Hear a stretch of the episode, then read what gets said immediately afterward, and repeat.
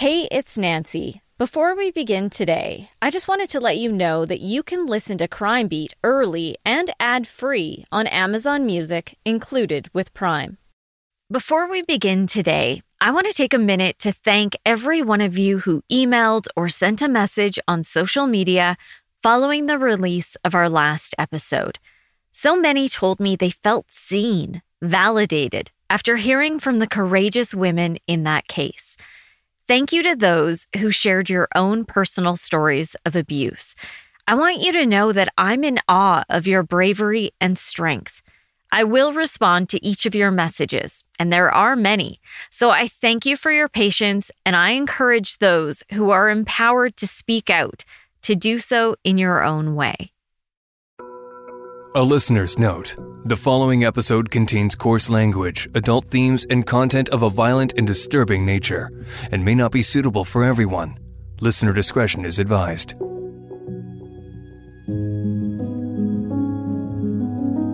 It's difficult to lose someone you love. The echoes of laughter are no longer there. That empty feeling that comes when dreams and promises go unfulfilled. Now, imagine the added trauma of losing someone to homicide. Even more devastating when decades later, you still don't know who did it or why.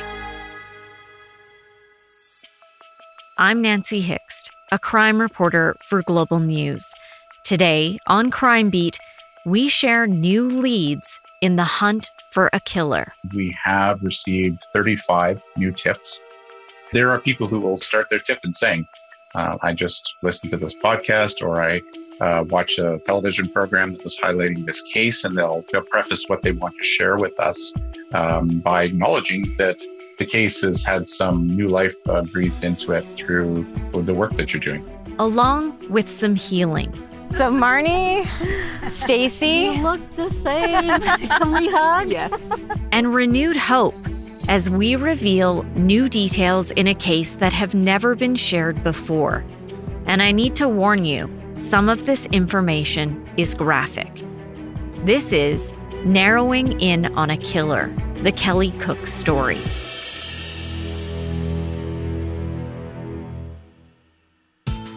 When people think of Alberta, they think of the Rocky Mountains and glacial lakes to the west, the Badlands to the far east, and of course, the prairies, with miles and miles of cropland. Taber is located in the southeastern corner of Alberta and is known as the corn capital of Canada. If you drive just a little bit further south, you'll find Chin Lake, a provincial recreation area where you can go boating, water skiing, and fishing. But it's also an irrigation reservoir, so it's an important source of water for the area. Jerry Nelson grew up there and as a teenager used to spend hours exploring the countryside with his friends on their dirt bikes. June 28, 1981, started out as one of those typical summer days. Well, it was a, a normal Sunday afternoon, and a few of my friends had came to the farm, and we were going to go for a motorcycle ride around the lake. We got to this area. Uh, of course, a little bit of a sand inlet that we race around and come back out to a rock crop.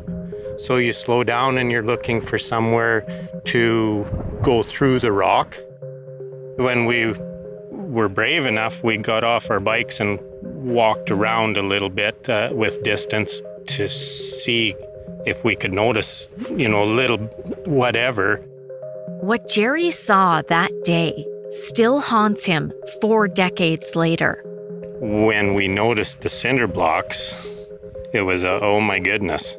She was face down and f- head towards the west, so her, f- we came upon her feet, not knowing that it was a female at that time, not being able to tell, you know, what the gender was because the body was fully clothed and face down, bound by the ropes with the cinder blocks to her side.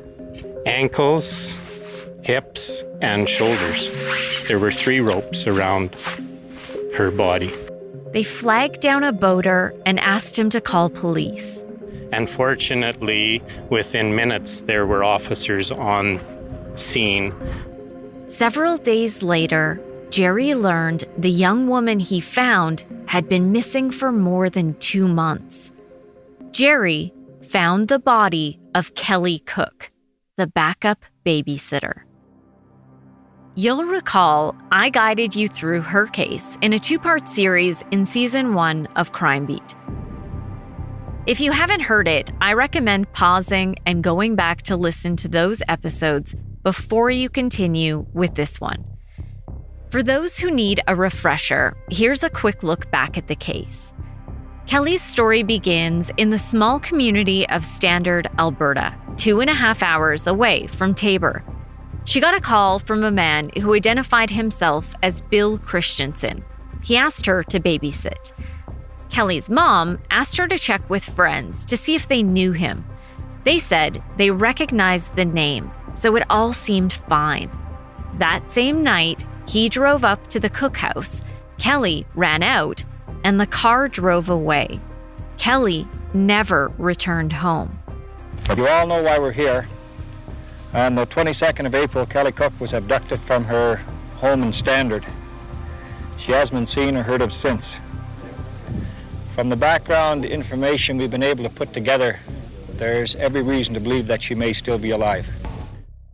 The man we're looking for, the man who abducted Kelly Cook, he may very well live in this area. He may live on one of these farms. So you may be talking to him today. Please be careful. Just over two months later, Jerry and his friends found Kelly's body on the shore of Chin Lake.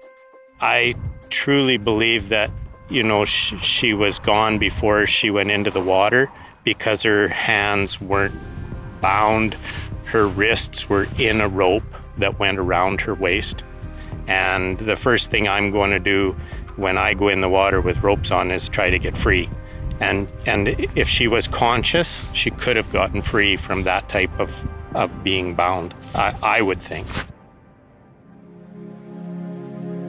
Marnie Cathell has always wondered about the teenagers who found her sister's body.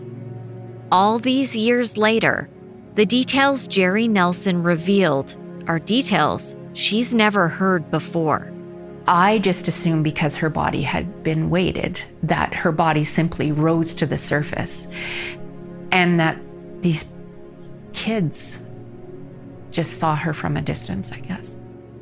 I had no idea that she had physically washed up on shore and that um, along with her body, the ropes and the cinder blocks had also washed up on shore. And that the fact that these these boys came as close to seeing her. Um, and again you know we're being led to believe that probably for a majority of the close to two months she was missing she was probably there and in the water.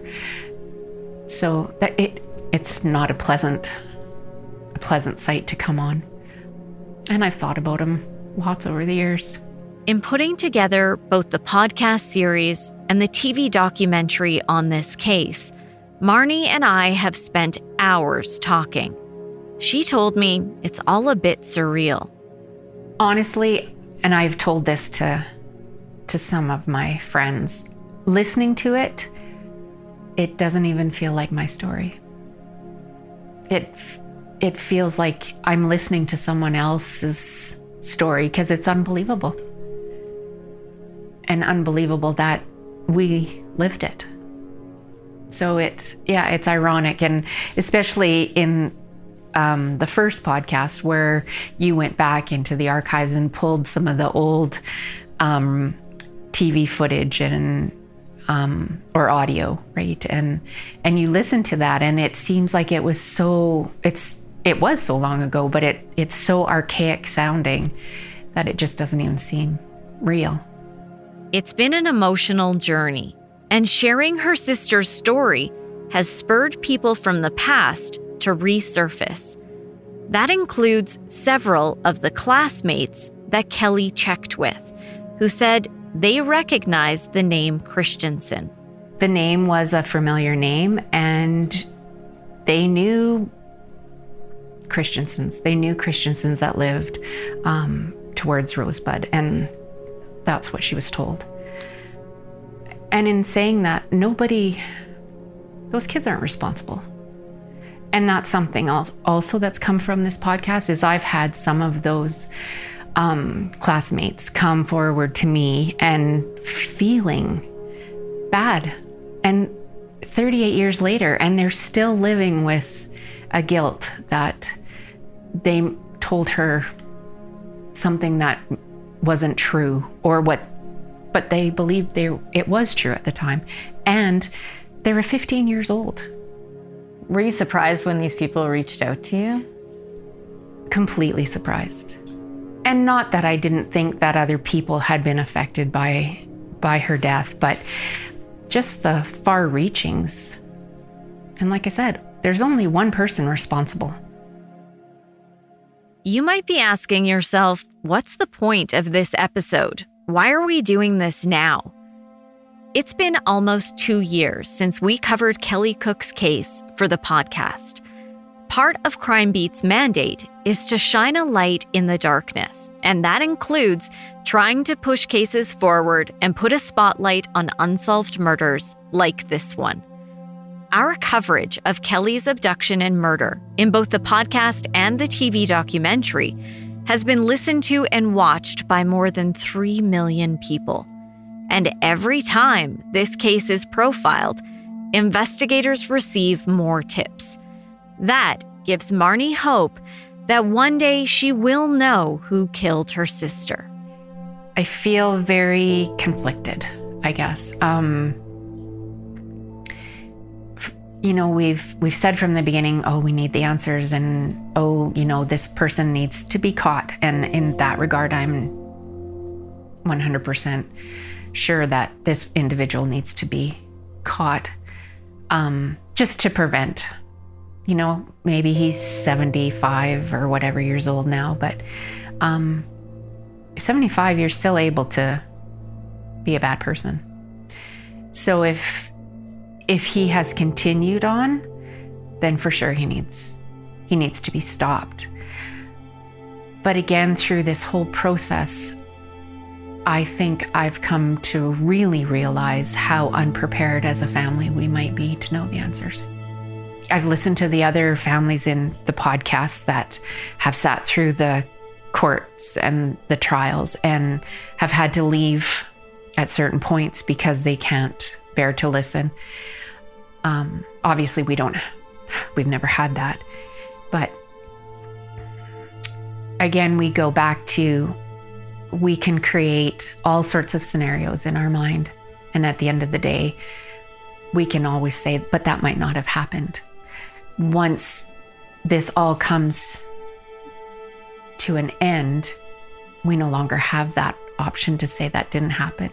So you're left with an entirely different image or than maybe you've ever created in your brain. And I don't think it's going to be very good.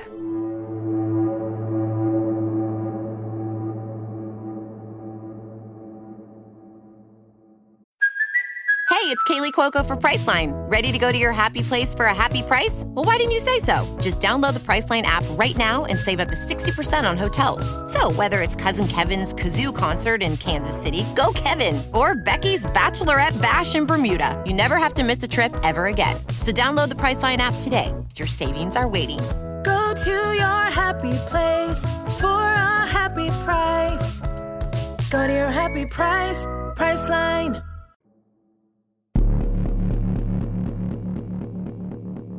Staff Sergeant Jason Zazulak runs the Serious Crimes Branch of the Alberta RCMP. Part of that role is to oversee the Historical Homicide Unit. He told me the work we've done on Kelly's case has resulted in several new leads for investigators. So, and since that time, we have received 35 new tips. Um, and when the tipsters are getting in touch with us, um, the majority of people are going through Crime Stoppers. Uh, some will contact detachments, some have gone through yourself, and you've been able to refer that to us, which we very much appreciate. Uh, there are people who will, who will start their tip and saying, uh, I just listened to this podcast or I uh, watch a television program that was highlighting this case, and they'll, they'll preface what they want to share with us um, by acknowledging that the case has had some new life uh, breathed into it through the work that you're doing. Zazulak said there are currently two officers assigned to work on Kelly's case a primary investigator and a second officer assisting that lead. Those investigators have sorted through all 35 new tips many of the tips can be concluded as unfounded uh, very quickly, either through determining that that information has come in before or looking at the subject of the tip. Um, for example, we get several tips where someone who's doing internet research has picked uh, a known uh, killer, American serial killers, or people around, and they make very broad associations to uh, this case in particular or other cases in Canada.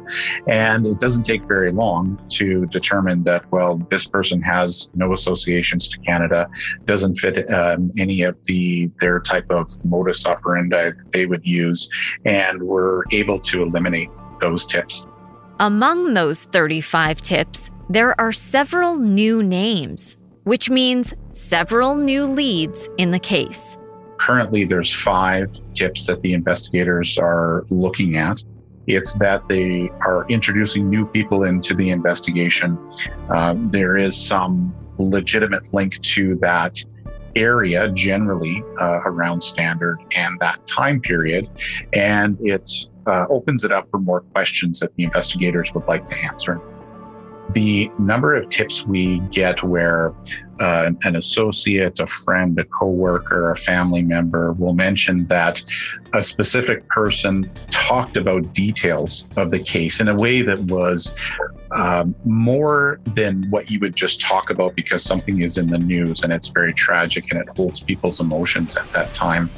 Um, so we do get tips like that, and there's a couple that we we have had in this case as well that we're working on where the comments that are passed along to us that are allegedly made by the person of interest here are compelling enough that we want to look at that further. We're not talking about someone providing any sort of detailed confession, uh, but people who um, just just make comments that go beyond uh, people just talking about something that's significant at the time. There's just something more compelling there that means we need to dig into this further. Police are hoping one of these five tips will identify Kelly's killer. We also have uh, assistants within the serious crimes branch who have access to other police databases across the country and internationally. And so we would ask them to do a, a profile of sorts of someone who was the subject of a tip just to see what we can find out about that person. Zazulak said there is still hope they may be able to retrieve DNA from the evidence collected. But before that happens, police plan to exhaust all possible leads. In Kelly's case, from the, the items that were seized, we don't have any DNA that's been extracted.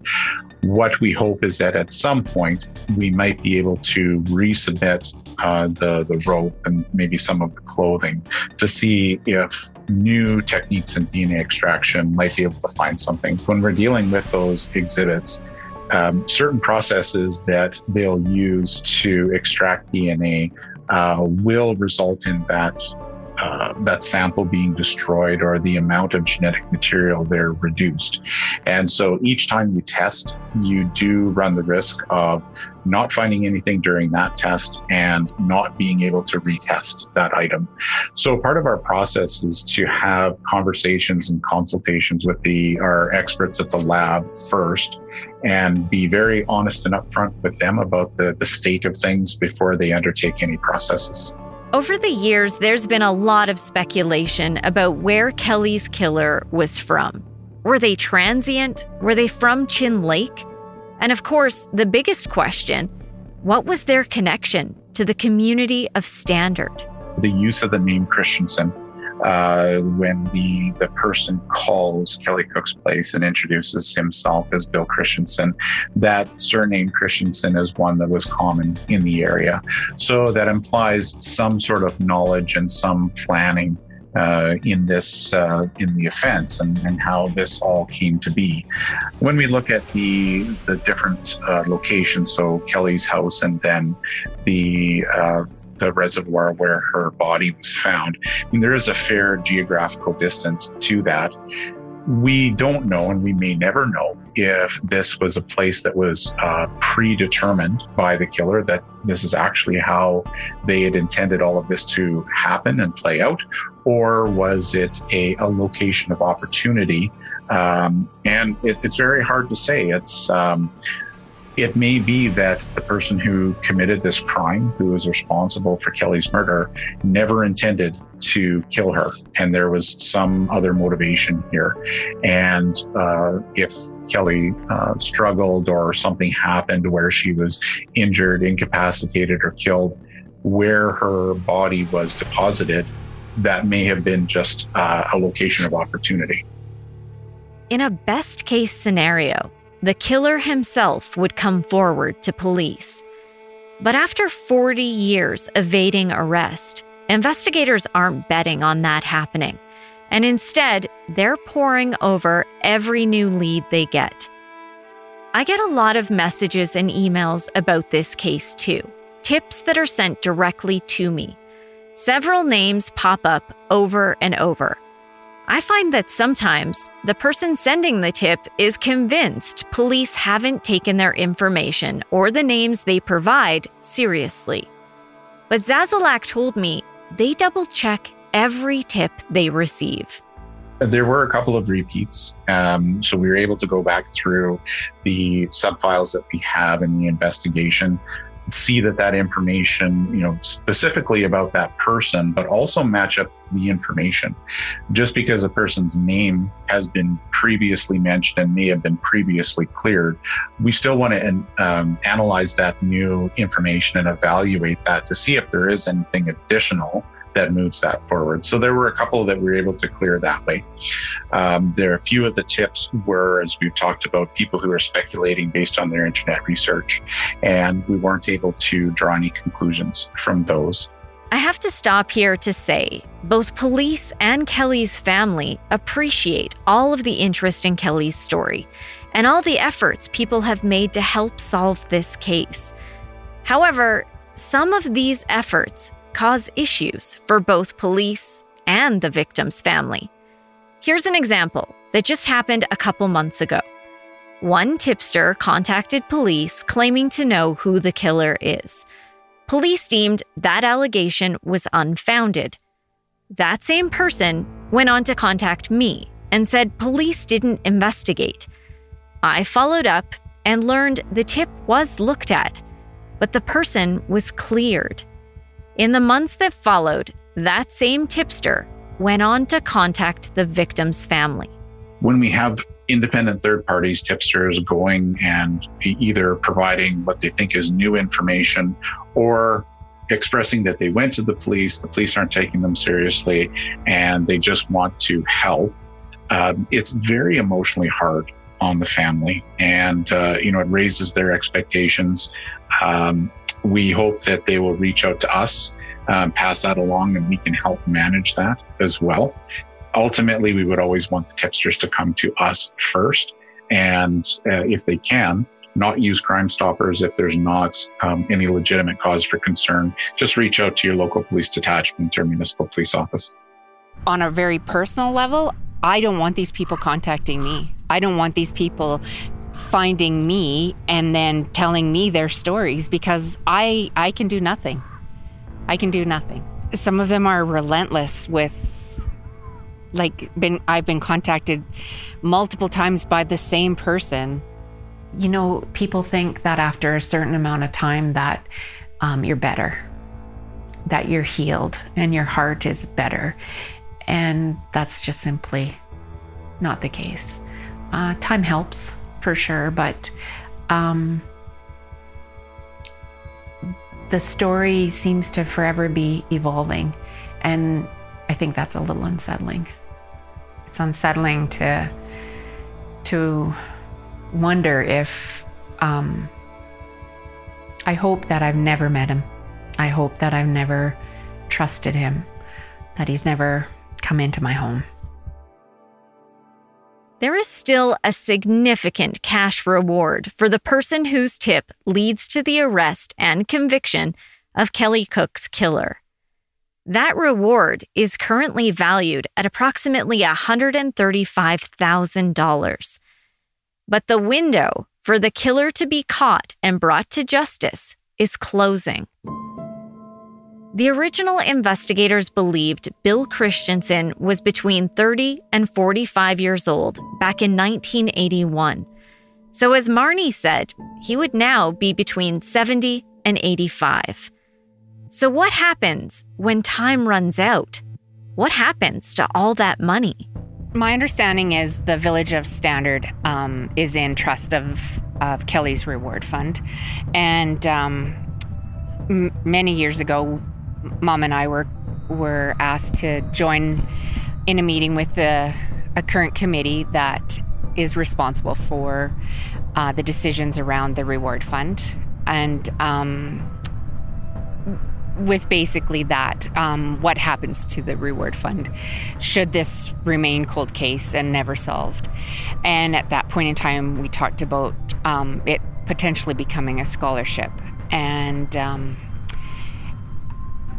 but then it's the, uh, my understanding is the way it's set up it's a reward fund and um, it just can't be transferred out to a scholarship, I think there's legalities involved and lawyers need to be involved. And at one point, I was informed that every single person that had ever contributed, whether it was $500 or simply $5, would have to be individually contacted and asked if that's what they wanted done with the money.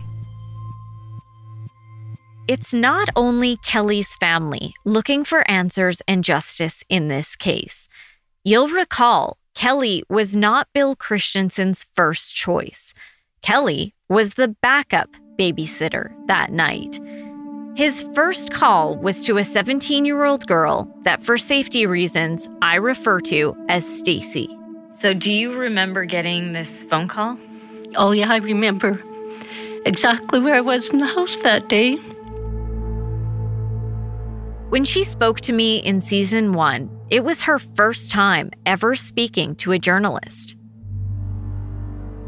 Of course, there's no cell phones, and I remember exactly grabbing the phone and they asked me, Hi, this is, and they said my full name. And I said yes, and he said, I'm Bill Christensen. I live in the area. I'm new to the area, and I need a babysitter. And I said, I'm busy. I was going out that evening, and he said, Do you know anyone in the area that can babysit? And I thought, okay, he's new to the town, and Christensen is a very popular name in Standard, so I said yes. I said Kelly Cook, and her and I figure skated together, and so I gave her name. And I thought everything was fine. And then when I went to school on Monday, there was an announcement over the intercom that does anyone know the whereabouts of Kelly Cook? And I went to the office and, and I said, Yes, I do. I know, I just had this horrible feeling with me I don't know what have I done? From that moment on, Stacy blamed herself for Kelly's disappearance yeah, it was just a life changer for me. If only you could take that phone call back. But then what if, like, there's all these what ifs. What if I would have said, no, I can't tonight, but how about next week? Then, like you said, have you thought that could have been you? Yeah, then what if it would have been me the week after? Stacy told me she's always wanted to talk to Kelly's family. I think that, you know, after this long, I just I don't know. There's just something in me that says I just wish that I could, I could say sorry. Since then, Marnie listened to that interview.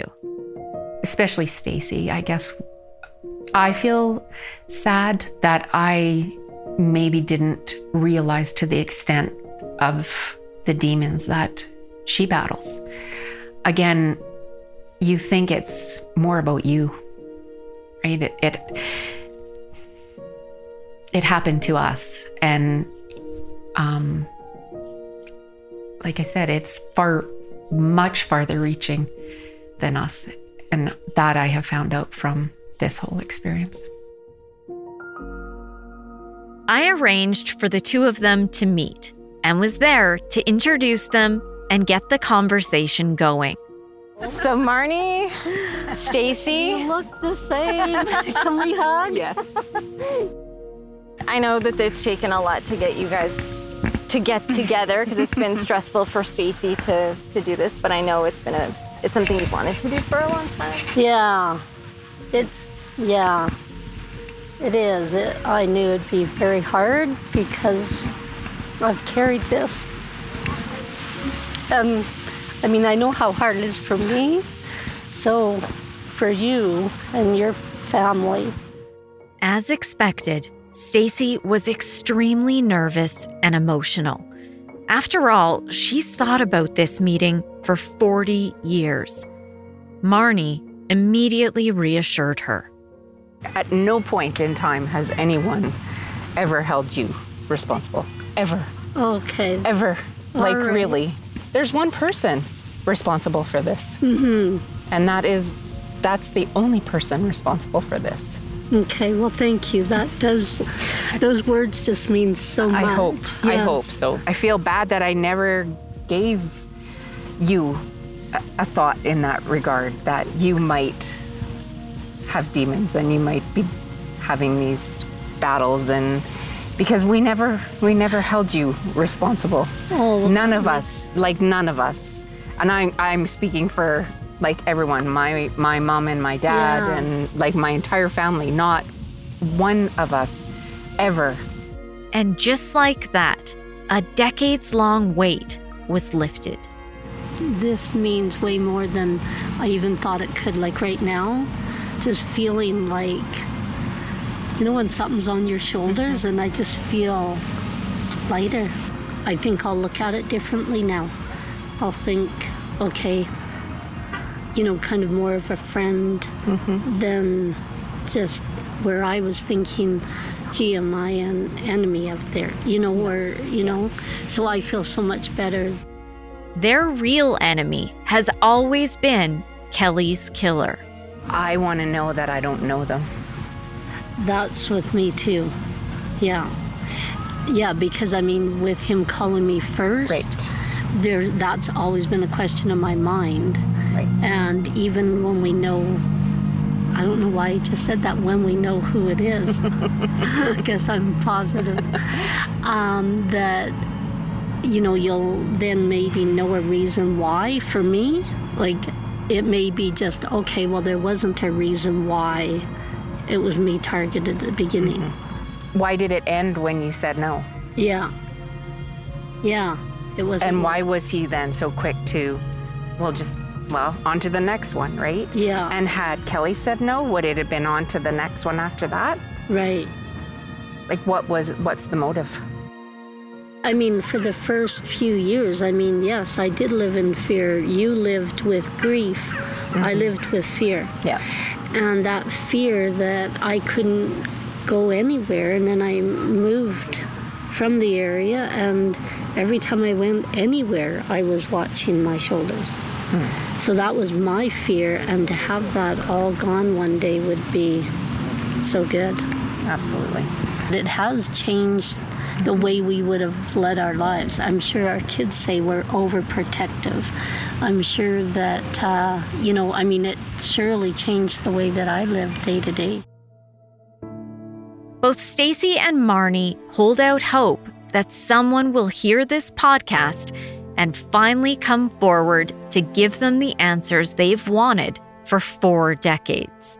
Even driving up today, I was just like, oh, I have a feeling it's going to come to this. I, I do. And I just, but again, after the first podcast, that's how I was, right? And now I'm just like, oh, and just seeing you, I'm like, oh, this would be so good.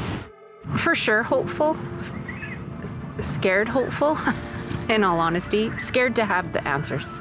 I've said that all along, right? Scared to know the details and scared to potentially start the process of grief, I guess, if that's what you want to call it, um, over again, right? Because now you're you have all the answers. You have details that maybe they're not as bad as what we've made up in our minds, or maybe they're worse than what we've made up in our minds. So there's that fear. So the closure would be so nice. And for some reason, when you say, Am I hopeful? For some reason, again, it could be just a hope, but I just have this feeling that one day we're going to know.